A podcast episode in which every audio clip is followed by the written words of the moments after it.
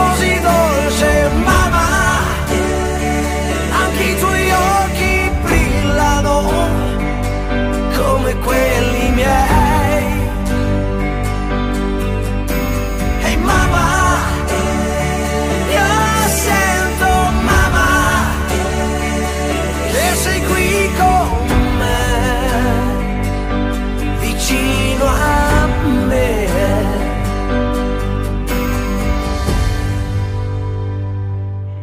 Buongiorno a tutti, buongiorno al nostro direttore Marcello Austini e al nostro ospite di oggi, eh, il signor Mario Ferrera. Buongiorno Mario, ci possiamo dare del Buongiorno. tu ovviamente. Buongiorno a voi. Siamo in famiglia e portiamo i, i saluti eh, più affettuosi dell'onorevole Romagnoli e Grazie. eh, sappiamo della vostra forte amicizia eh, che eh, si è maturata negli anni. Eh, una breve presentazione, Mario, eh, così da introdurci. Allora, sono, mi chiamo Mario Ferrera, ho 60 anni, compiuti da poco.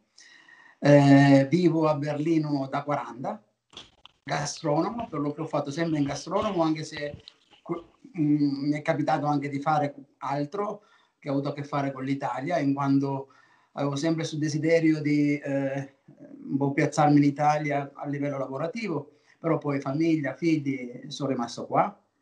Eh, vengo da una maturità classica conseguita dai salesiani, di cui ho, ho un grandissimo ri- ricordo e ancora oggi ne porto i loro insegnamenti. Eh, dunque, la- il, mio, il mio inizio qui a Berlino, eh, come potete immaginarvi, è stato non dei più semplici perché erano altri tempi, eh, però eh, avevamo tanta volontà appresso eh, che ha un po' poi eh, sfondato, eh, ci ha dato la possibilità di, crear- di crearci il nostro benessere. In che anno ti sei trasferito a Berlino? Scusa, non ho capito? In che anno ti sei trasferito a Berlino? Eh, nell'80, Nell'80, quindi sono insomma un po' di anni. un po' di anni, sì, sì. Allora, eh, quindi eh, dicevamo eh, che nel mondo, ti sei subito inserito nel mondo della gastronomia appena Sì. sei arrivato a Berlino. Sì, sì, eh, lì nonostante diciamo eh, la, la la difficoltà grande della lingua tedesca, eh, questa è risaputa, io ho avuto un, un po' di vantaggio, nel senso che avendo studiato nel classico un po' di latino e greco, questo mi ha aiutato moltissimo, perciò dopo un anno riuscii addirittura ad avere il mio primo ristorantino eh, col mio tedesco abbozzato eh, e da lì poi partì il tutto. All'inizio iniziai da solo, eh, dopo coinvolto la mia famiglia in altri cinque ristoranti. E ne parleremo nel corso della nostra intervista. E una premessa eh, doverosa, appunto, eh, la cornice di questo progetto è quella eh, del progetto Migrazioni. Stiamo incontrando tutte le varie personalità eh, che sono più vicine come te al Movimento delle Libertà e all'onorevole Romagnoli, ma anche eh, personalità appunto che possono spiegare attraverso la loro esperienza e anche in questo caso attraverso eh, la tua esperienza personale, la propria storia di migrazione, la propria storia eh, da italiano all'estero. Quindi questo progetto è nato dal cuore dell'ufficio stampa MDL proprio per ascoltare le varie storie e ehm, le varie esperienze che poi sono eh, comuni a tutti gli italiani all'estero. Detto questo, eh, noi ci rende super eh, felici di in- averti qui. Eh, noi ci siamo conosciuti a Berlino, eh, se non mi sbaglio, a novembre, fine novembre-dicembre, giusto? Sì, sì, sì. Novembre Sparti con l'onorevole nel nostro MDL in, in tour in Germania e abbiamo avuto modo di, di conoscerci e di, di avere un primo, un primo incontro. Ehm, in- vorrei farti subito questa domanda a strappapelo. com'è stato il 2020 e come è iniziato il 2021? Allora, il 2020 per me è stato, eh, dire pessimo è poco, ma disastroso, però eh, sono stato anche da un lato fortunato. Io, eh, senza sapere nulla di pandemia e nulla, eh, volevo separarmi dal mio locale, così perché il padrone di casa avevo chiesto il rinnovo per altri vent'anni dell'affitto e lui mi ha detto no, mi dispiace Mario, ma noi qui costruiremo, perciò te lo posso dare solo uno o due anni. E io ho detto che ci faccio con un anno due anni, allora ho venduto a gennaio 2020 il locale per quel poco che si poteva ricavare avendo un anno di affitto e questo poi è stato vantaggioso per me perché poi non ho dovuto subire tutte le chiusure, contro le chiusure, operai, contro, insomma tutte le difficoltà che ancora i miei colleghi hanno, con cui io sono a stretto contatto, perché la gastronomia ce l'ho nel sangue. Io tutte le sere, anche se non c'è il locale, vado dal mio cognato, vado dall'altro amico e vedo quello che fanno, come vanno avanti. E devo dire che sì, in loro c'è una certa serenità perché eh, si trovano uno Stato amico, uno Stato che li, li ristora veramente, veramente a livello economico. Questo non deve essere però da parte mia un, diciamo, fare un paragone dei soliti antipatici verso la nostra amata Italia. L'Italia ha altre basi, altre, diciamo, una, un'altra storia e perciò vive eh, questi, questi disagi in un modo diverso di come può fare la Germania. Io ho avuto una, una storia diciamo abbastanza lineare e semplice perché è andata solo a salire negli anni, a partire dall'80, non mi sono mai fermato fino al 2000 quando ecco venduto il locale eh, ed è stato diciamo un merito tantissimo ecco del tutto il supporto eh, che abbiamo logistico e, e anche una certa eh, serietà che c'è qua nel fare le cose. Eh, il 2021 come sarà? È pieno di progetti, spero che questa pandemia, perché siamo legati a questo, perché è inutile a 60 anni mi metta a cambiare, cambiare mestiere, anche se ho avuto alcune proposte in altri cambi, eh, ho dovuto declinare perché la passione mia è quella, eh, veramente lo faccio con tanta passione. Eh, e sto aspettando ecco, di acchiappare di nuovo la, l'occasione giusta per riaprire un, un altro locale, eh, diciamo arrivare lì eh, finché dove posso arrivare, non lo so, fino a che si arriva in pensione, ecco. Eh, quelle diciamo sono un po'... Mario, con te apriamo un discorso molto ampio e molto anche interessante eh, in questo momento storico approfondire, cioè il tema dell'oreca, della ristorazione in generale. Come sappiamo, questo è il settore più colpito eh, dalla pandemia, come in Italia, così in Germania e nel resto dell'Europa. E dicevi prima appunto che lo Stato ha aiutato eh, in Germania, giusto? Senza fare paragoni ovviamente con l'Italia, però è anche giusto sottolineare come in un momento del genere lo Stato tedesco è stato capace di supportare voi imprenditori nel campo della ristorazione. Il direttore Marcello le vorrebbe chiedere a tal proposito eh, una domanda. Allora, innanzitutto grazie di essere presente, piacere conoscerla. Eh, le porto i saluti dell'onorevole Massimo Romagnoli che l'abbraccia e la ricorda... Non lo vedo, non lo vedo comunque, lo sento ma non lo vedo. Eh, vabbè, ma l'importante è che... Vabbè, ok, ok. Sentire, quindi, eh, sì, infatti non ho mai capito anch'io come funziona la, il meccanismo. uh, e quindi il, l'onorevole la saluta molto caramente e affettuosamente la ricorda e ha detto proprio che l'ha seguita sin dall'inizio nelle prime campagne elettorali. E quindi no, per noi è veramente un piacere, questa come diceva Christian è un'attività che ormai siamo, abbiamo avviato, quella di, di, di, rivolgerci a tutti i nostri connazionali che vivono all'estero, che ci possono raccontare la loro esperienza di eh, emigranti.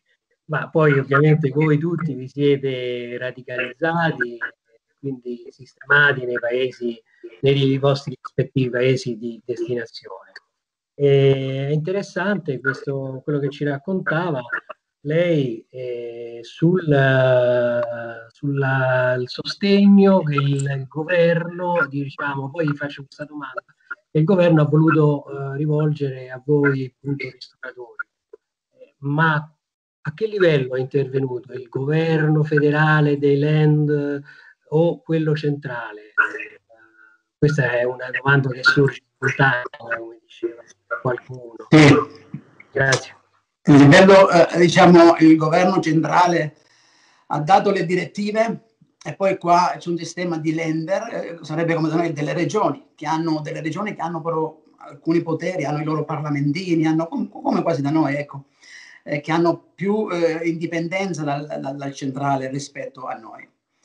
Eh, queste direttive eh, centrali, diciamo, vengono prese, prese in, in maniera seria da parte dei lender che loro hanno solo adattato, per esempio al sud della Germania, al nord della Germania, o come loro eh, diciamo, eh, governanti hanno creduto più opportuno. Eh, e questo è successo, ma la linea eh, portante è rimasta quella di stare vicino al cittadino in difficoltà. Se un cittadino paga le tasse, e qui lo fa molto bene, in abbondanza, eh, ha diritto anche ad avere in un momento di difficoltà il sostegno con- concreto, perché se un sostegno magari così eh, di pura, eh, diciamo, eh, filosofico ti dice vabbè fai questo, no, no, un sostegno pratico. Loro addirittura a novembre dell'anno scorso hanno dato una barca di soldi, cioè immaginate il 75% dell'incasso che avevano fatto i ristoranti, cioè se un ristorante ha fatto 100.000 di incasso ne ha ricevuto 75.000 in mano pagando però su quei 75.000 poi le tasse, questo è normale. Adesso, dopo questa, questa, diciamo, si sono un po' spremuti, hanno detto, sono ritornati un po' al sistema eh, degli aiuti, adesso siamo all'aiuto 3, aiuto 1, aiuto 2, adesso c'è l'aiuto 3, che è tutto un insieme del pagare e sostenere un po' l'operaio per non farlo licenziare, e poi di alcune spese, insomma, che vengono, è un, ci metterei ora tanto tempo a spiegarlo, eh, Mario. funziona, dimmi. Ci saranno anche da voi il termine delle, dei licenziamenti in Germania? C'è un termine vi, eh, prossimo vicino per bloccare i licenziamenti nel, nel, in Germania come Questo in Italia? L'hanno, l'hanno già fatto, eh, l'hanno già fatto, però l'hanno fatto in maniera molto più pacata, nel senso loro dicono eh, io, eh, tu al, al, al, al signore che fai fare meno ore, perché al posto che devi dare diciamo eh, il, lo, il loan, la paga tutta intera a fine mese perché non te lo puoi permettere, tu gli dai un Mindestlohn, gli dai una paga accorciata e il resto invece fanno loro. E, e in questo modo qua il ristoratore può fare, cioè, se poi non te lo puoi permettere proprio, eh, che non te lo puoi permettere, sì, lì posso, si può licenziare, come no? Che tu dici, guarda, guarda, io o devo chiudere, o insomma ci devono essere dei casi particolari, però loro stanno cercando di mantenere eh, tutto il sistema in piedi perché dicono si ci può rialzare anche più in fretta. Invece quello nostro mi sa che è andato un po' troppo giù e per rialzarlo eh, ci vorrà un po', penso, penso io adesso guardando, guardando dall'esterno, perché io ho avuto molto a che fare con l'onorevole Ciccardini, che era il presidente mondiale del Show Italia. Io ero il suo, non ero presidente qui a Berlino del Show Italia, un'associazione eh, diciamo che fino a poco tempo fa godeva di lustri, godeva anche eh, di tanta eh, riconoscenza da parte del governo tedesco. Figuratevi che facevano la, la, la, festa italiana più grande che c'era in tutta la Germania e di tutte le feste, cioè anche di quelle loro. Questo era il Ciaritale, venivano tenuti in grande considerazione. Io ho avuto diciamo, l'onore di presiedere qua a Berlino e Brandenburgo, perciò eh, di aver capito come eh, la gastronomia per i tedeschi magari non, non, sembrava così, ma loro, loro mm, è stata così importante perché è stato un mezzo di cultura enorme. Loro tramite i ristoranti hanno conosciuto tanti luoghi in Italia perché venivano da me, da, dall'altro ristoratore si racconta, io sono di Napoli, io sono di qua, allora sentivano eh, diciamo questo, questo raccontare che poi, eh, chiaro, si tramutava nel, nel andare a trovare questi luoghi, poi a parte della cultura culinaria che loro all'inizio mi ricordo non sapevano cos'era un carpaccio, un tiramisù, io mi ricordo addirittura iniziai a vendere spalle d'orso a quei tempi lì perché faceva un po', faceva un po' in, sì, era un po', avevo vent'anni, perciò eh, mi, mi, lasciavo queste licenze gastronomiche. Eh, E oggi no, oggi quando si a tavola sanno benissimo cosa vogliono. Perciò questo si deve un po' merito a questi ristoratori che hanno ecco, passato tanto tempo La a curare. cultura italiana, della gastronomia italiana. Sì, sì. Direttore, eh, quindi eh, eh, il Eh, nostro Mario è stato direttore, presidente del Ciao Italia, questa importante organizzazione. Sì, però quello che ci dice è un po' una condanna del nostro paese, ahimè, perché insomma i- le forme di, di ristoro, poi per i ristoratori è anche un po' un simpatico gioco di parole, no? Insomma, ma ehm, in Italia non sono state relative, ci sono state proteste vibranti da parte del- delle organizzazioni di categoria eh, che sono scese in piazza proprio per protestare, eh, ma non solo eh, verso i mancati ristori, come dicevo, ma anche eh, per le, i divieti che sono stati imposti.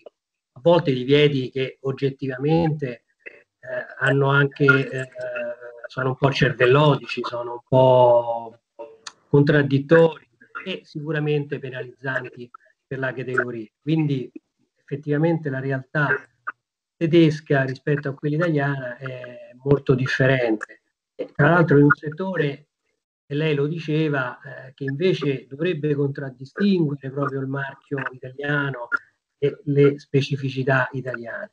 Ma queste sono le contraddizioni della nostra amata patria e quindi le accettiamo, le prendiamo atto, anche se insomma ci, ci, ci sembrano un po' strane.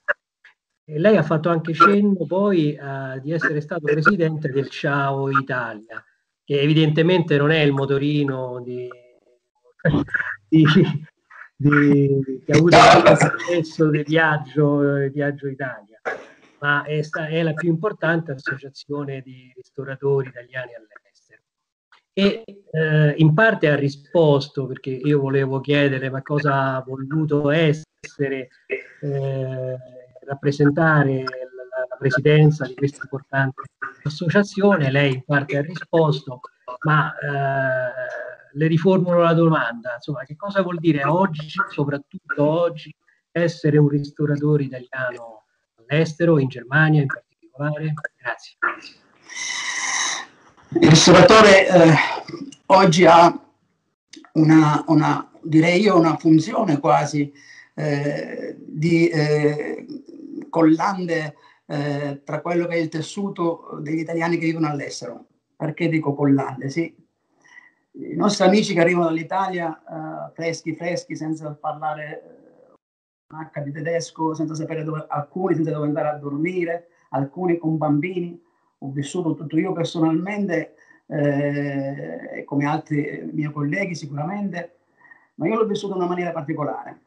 Io, oltre che aver avuto un grande amico come Massimo Romagnoli, che poi magari ci arriveremo, parleremo forse dei Comites, perché sono stato anche dieci anni dentro i Comites, eh, io ho avuto un grandissimo amico che era il parroco qua di Berlino degli italiani all'estero, eh, un bergamasco, eh, Don Alfio Bordiga, e lui, eh, nonostante io avessi tanto da fare, perché poi dirigevo nello stesso tempo due ristoranti, ehm, mi pigliavo sempre il tempo con lui e lui mi ha portato molto molto vicino a questa eh, realtà, eh, perché con lui eh, si aiutavano i più deboli, ho fatto 11 anni sono andato a trovare i carcerati eh, nostri più, amici nostri più sfortunati eh, e dargli un, diciamo, un po' di eh, conforto, collegamento con la famiglia.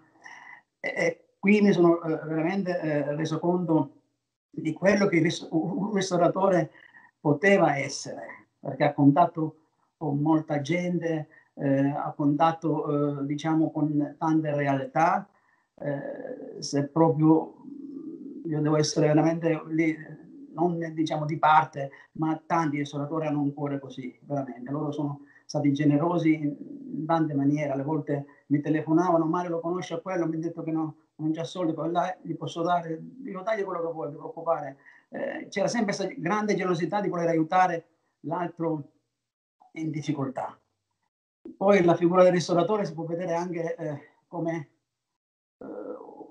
nella sua attività un indotto enorme verso, verso eh, l'Italia. Questo non ce lo dobbiamo dimenticare perché per la nostra eh, nazione fa qualche punto di PIL addirittura eh, si parla di tanti e tanti miliardi di, di, di, di indotto che, attraverso le merci, attraverso i macchinari, perché i nostri ristoranti noi li arrediamo, eh, li abbiamo pieni di macchinari che devono essere sempre funzionanti e tutto questo eh, ci arriva dall'Italia. Noi lo vediamo dall'Italia perché sappiamo che lì vengono anche eh, questi macchinari a rispondere alle nostre esigenze. Ecco, potrei parlare magari ancora di più, forse farei poi, dobbiamo fare una causa di santificazione a questa, a questa categoria di gastronomi, però mi fermo qua dicendo che eh, non sono state solo le persone accusate alcune volte di essere magari eh, monta- di essersi montate la testa, magari alcuni so, amici miei hanno Ferrari, hanno quello, se lo possono permettere, lo possono anche fare tranquillamente, perché qui è tutta la luce del sole, perciò perché non lo devono fare? Non è che bisogna adesso dire che poi ce ne sia qualcuno che esce fuori paria, vabbè, quello l'eccezione conferma sempre la regola. Comunque anche Massimo, Massimo, Massimo è stato per me, eh, come dire, un'esperienza unica, unica, posso dire. L'ho conosciuto il, il suo primo ingresso qui a Berlino, eh, lui si è presentato in una maniera molto semplice, molto diretta e molto fattiva. Questo mi piace, molto fattiva. Dico, questo non, sembra, come sembra tedesco, che diceva alcune cose, le prometteva eh, e lui non gli sfuggiva nulla, poi andava lì a ricercare, mi chiedeva, guarda questo qua, vedi che c'è il figlio là, la mamma là, si interessava finché trovava, dava delle soluzioni, non le poteva risolvere, risolvere forse tutte. Poi questa sua caparbietà, mi, mi, ha impressionato tanto, perché lo conosco proprio dalla prima battaglia. Con lui eh, possiamo dire che c'è stato il primo Comites, perché Berlino è una città rossa, si sa. Cioè non è che è uscita la DDR e se ne sono andati gli abitanti, cioè, i comunisti, no, comunisti è sempre brutto dirlo, ma comunque eh, tanti, tanti gangli di questa città berlinese è ancora occupata da questa gente qua, da loro, dai famosi della DDR, loro che derivano ancora e per questo non si riusciva a portare un, un comites di centrodestra che non solo per avere un di centrodestra, ma per avere anche un contraddittorio, per avere un'opposizione. Niente, non si arrivava. Massimo con lui è stato così caparbio di una cosa impressionante. Adesso eh, dire, dire, dire, dire eh, sarebbe sempre poco.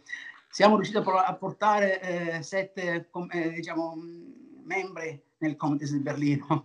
Poi eravamo sette ristora- ristoratori lì seduti, insomma con l'altra parte, poi ha avuto tutto un percorso suo eh, che è andato come doveva andare, secondo diciamo anche le votazioni e tutto. Eh, per il resto... Signor Ferrera, signor Ferrera, noi stiamo sì. bruciando le tappe, lei sta andando a ruota libera e noi la ringraziamo per queste testimonianze, non la vogliamo assolutamente bloccare ma ci corre un po' l'obbligo di seguire le nostre, il filone un po' del, dei discorsi, anche perché le cose che ha toccato sono molto interessanti. E allora la prima osservazione riguarda, eh, eh, torno al discorso di eh, ristoranti e quindi della tutela anche della eh, ristorazione eh, in generale, eh, soprattutto all'estero. Noi come movimento siamo sicuramente a fianco di, questa, di, queste categorie, delle vostre categorie, e vogliamo, ne, e questo è già scritto nel nostro programma, eh, difendere e tutelare. Difendere e tutelare un marchio eh, che è quello italiano, che è quello della ristorazione, che andrebbe eh, appunto preservato, che andrebbe sicuramente valorizzato. Eh, e accusiamo ovviamente eh, le istituzioni attuali, i governi che si sono succeduti insomma, negli anni, eh, di una mancanza in questo senso. Mancanza che poi magari è stata compensata, come diceva lei, dalla solidarietà che scatta. Eh, noi siamo come italiani campioni in questo e forse è proprio questo che all'estero ci invidiano, questa nostra genialità, questo nostro essere poi all'improvviso riscoprirci eh, fratelli. Quindi questo è sicuramente importante, eh, ci tenevo a dirlo. E, e poi un'altra domanda eh, che è anche un'affermazione, cioè lei l'ha detto, cioè l'importanza, e noi lo stiamo dicendo ormai da tempo, eh, seguendo l'onorevole Romagnoli, l'importanza di essere presenti in questi organi di rappresentanza che sono i comites, che sono i CGE, eh, che sembrano che sono un po' snobbati, ma che invece eh, andrebbero eh, seguiti, valorizzati e dove una forza come la nostra dovrebbe essere presente proprio a difesa e a tutela delle, di tutte le categorie, ma soprattutto de, della categoria generale degli italiani all'estero. Ecco, mi fermo qui per il momento, lascio la parola su questi due spunti, sulla ristorazione e sui comics, le, le ritorno la parola. Grazie. Eh, diciamo, il fatto dei comites, eh, inizio dal secondo punto, è una cosa che, come dice lei, assieme al CGE, eh, delle rappresentanze eh, quasi direi io necessarie, perché se no il cittadino sarebbe in tanti sensi eh, prevaricato e vessato in alcuni, eh, in alcuni suoi, suoi, suoi, adesso dico la parola grossa, in alcuni suoi diritti. Questo l'abbiamo vissuto qua in eh, ambasciate che non aprivano le porte, consolati che stavano chiusi. E questo con le battaglie che sono fatte eh, diciamo, tramite i comites, tramite i comites eh, è diventata una cosa, diciamo, adesso più, più io, democratica, eh, più a portata di cittadino, perché viviamo in una società, eh, quella tedesca, che è molto esigente, molto precisa e molto anche alcune volte crudele, però quando si, si tratta eh, di, di, servire un cittadino, se lei va in uno sportello tedesco, lì siamo sempre col prego e col grazie, c'è da parte di, dell'impiegato. Cioè, per noi è una cosa, è una cosa addirittura strana perché eh, so che la cosa da noi si vive in una maniera capovolta, il cittadino viene eh, tenuto lì in eh, code, file, burocrazie che grazie a Dio questo l'ho imparato, l'ho imparato qua, eh, perciò non hai bisogno mai di alzare la voce perché se è un tuo diritto ti verrà riconosciuto al 100%. Questo uscendo fuori ora da, da questo diciamo paragone un po' antipatico eh, e parlando della, diciamo, degli italiani che vivono qua, eh, prima, eh, diciamo fino a una ventina d'anni fa, eh, è chiaro, si, si, parlava del 90% di, di ristoratori, cioè gente che veniva eh, senza acca né patta, alcune volte eh, si centrava nelle cucine e si, diciamo, si, arrivava, si cercava di costruire il proprio futuro. Oggi è un po' cambiata la cosa. Oggi eh, vengono eh, molta gente laureata anche dall'Italia, molti ricercatori, perché mio figlio è ricercatore eh, all'Università di Berlino, eh, mi dice che ci sono altri due o tre colleghi arrivati freschi dall'Italia e questo in un certo senso deve essere per noi un monito per dire ma come mai, ma come mai? Poi fanno questi qua delle, eh, non lo so se sono eh, diciamo in linea del corretto, loro fanno delle vere e proprie eh, offerte, offerte, dicono tu vieni qua da me, io ti do più di quello che diciamo eh, potresti pigliare lì. Io l'ho letto, se non lo leggevo impossibile, lo fanno tranquillamente, vuol dire forse è anche permesso, sarà nella concorrenza degli stati europei, questo sarà sicuramente permesso, però per noi è molto svantaggioso, perché l'Italia eh, ha eh, molte, molte teste brave, molte persone eh, lo vediamo continuamente nelle scoperte, c'è sempre un italiano di mezzo, c'è sempre un italiano di mezzo. Eh, e questo, tutto questo venire sciupato da una gestione eh, diciamo di, questi, di queste energie, di una gestione sbagliata è proprio peccato, perché è chiaro che tu Stato avevi investito tantissimo, adesso lo lasci proprio sul momento più bello e lo lasci andare via, ecco la famosa fuga dei, fuga dei cervelli. Questa è una delle cose peggiori che l'Italia possa adesso vivere. Noi pensiamo eh, insomma, diciamo, che altre cose potrebbero venire prima, come non lo so, l'occupazione, qua là, ma fa scappare proprio le persone che, che poi sono quelle che dovrebbero mandare avanti il futuro di una nazione. E che vuoi fare più? cioè che puoi ricominciare sempre da zero, con chi vuoi andare avanti. Ed è questo che molti, io parlo, ho la fortuna anche di conoscere alcuni politici tedeschi, eh, così magari tra una birra e l'altra, e mi dicono, ma, ma questi 5 stelle, ma uno vuoi, ma che Guardi, signor Ferrera, noi non vogliamo assolutamente infierire sul, sull'Italia. No, noi siamo, siamo una forza giovane che vuole siamo una forza giovane che guarda soprattutto al futuro e che vuole guardare in maniera positiva. Poi le critiche le lasciamo agli nostri, eh, alla nostra stampa, ai nostri opinionisti che vediamo tutti i giorni in televisione, che evidentemente tanto spirito critico eh, non hanno, evidentemente. Ma comunque, eh, venendo invece a domande attive, lascio la parola a Cristian che, vuol, che forse riprende le figlie di un certo discorso che lei prima ha cominciato. Sì, diciamo che si parlava prima all'inizio, Mario, della, de, di progetti futuri. Siamo, come ha detto il direttore, un gruppo che ha molto entusiasmo e propositività. Quindi ci piace soprattutto parlare di progetti futuri e, e anche di sogni eh, che diciamo in questo periodo eh, di, di, di, pandemia abbiamo riscoperto essere ancora magari nel cassetto, no? Ecco, la domanda è quindi quali sono i tuoi progetti futuri e magari i tuoi sogni che hai ritrovato in questo periodo nel cassetto e che magari avrai lo, l'opportunità di, di, tirare fuori? Certamente ho avuto come tanti altri eh, molto tempo per riflettere perché un po' siamo stati con le mani in mano. Eh, I progetti eh, sono un po' come dire eh, azzoppati dal fatto che è chiaro che io penso sempre come ho fatto gli altri ristoranti, sono andati in a bomba, sono stati bene, però Oggi la cosa che mi frulla nel cervello è ma ci saranno di nuovo i Forosets, eh, i Forosets eh, dunque, so, ci saranno di nuovo, eh, diciamo, ci sarà di nuovo quel Forosets, come viene in tedesco, in italiano, aspetta, Forosetsung, eh, mm, eh, ci sono di nuovo le, le, le, le, possibilità, diciamo così, le possibilità per poter realizzare quello che tu hai fatto una volta.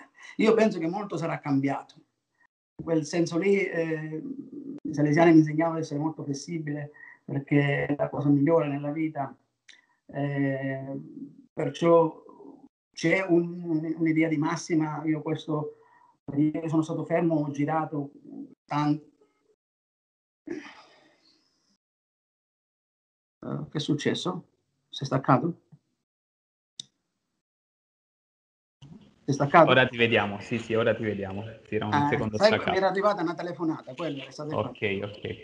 Eh, è chiaro che se, senza la pandemia eh, per me era molto, molto facile programmare, so, so come fare il mio mestiere come, come, tanti altri gastronomi. Oggi ti devi un po' ecco, essere, essere un po' flessibile e capire eh, che non sarà tutto sicuramente come prima, forse sarà meglio, eh, che dovesse diciamo, adattarti un po' alle nuove esigenze. Adesso ci siamo accorti che i tedeschi sono così abituati a fare il, il da portare via.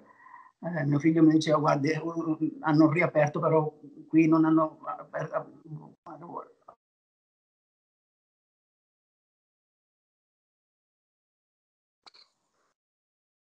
Hai ricevuto un'altra chiamata. Sì, è, è lo stesso qua.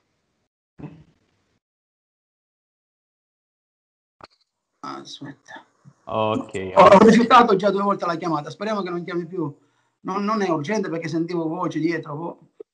Ah va, di nuovo. Il postino sono sempre due volte.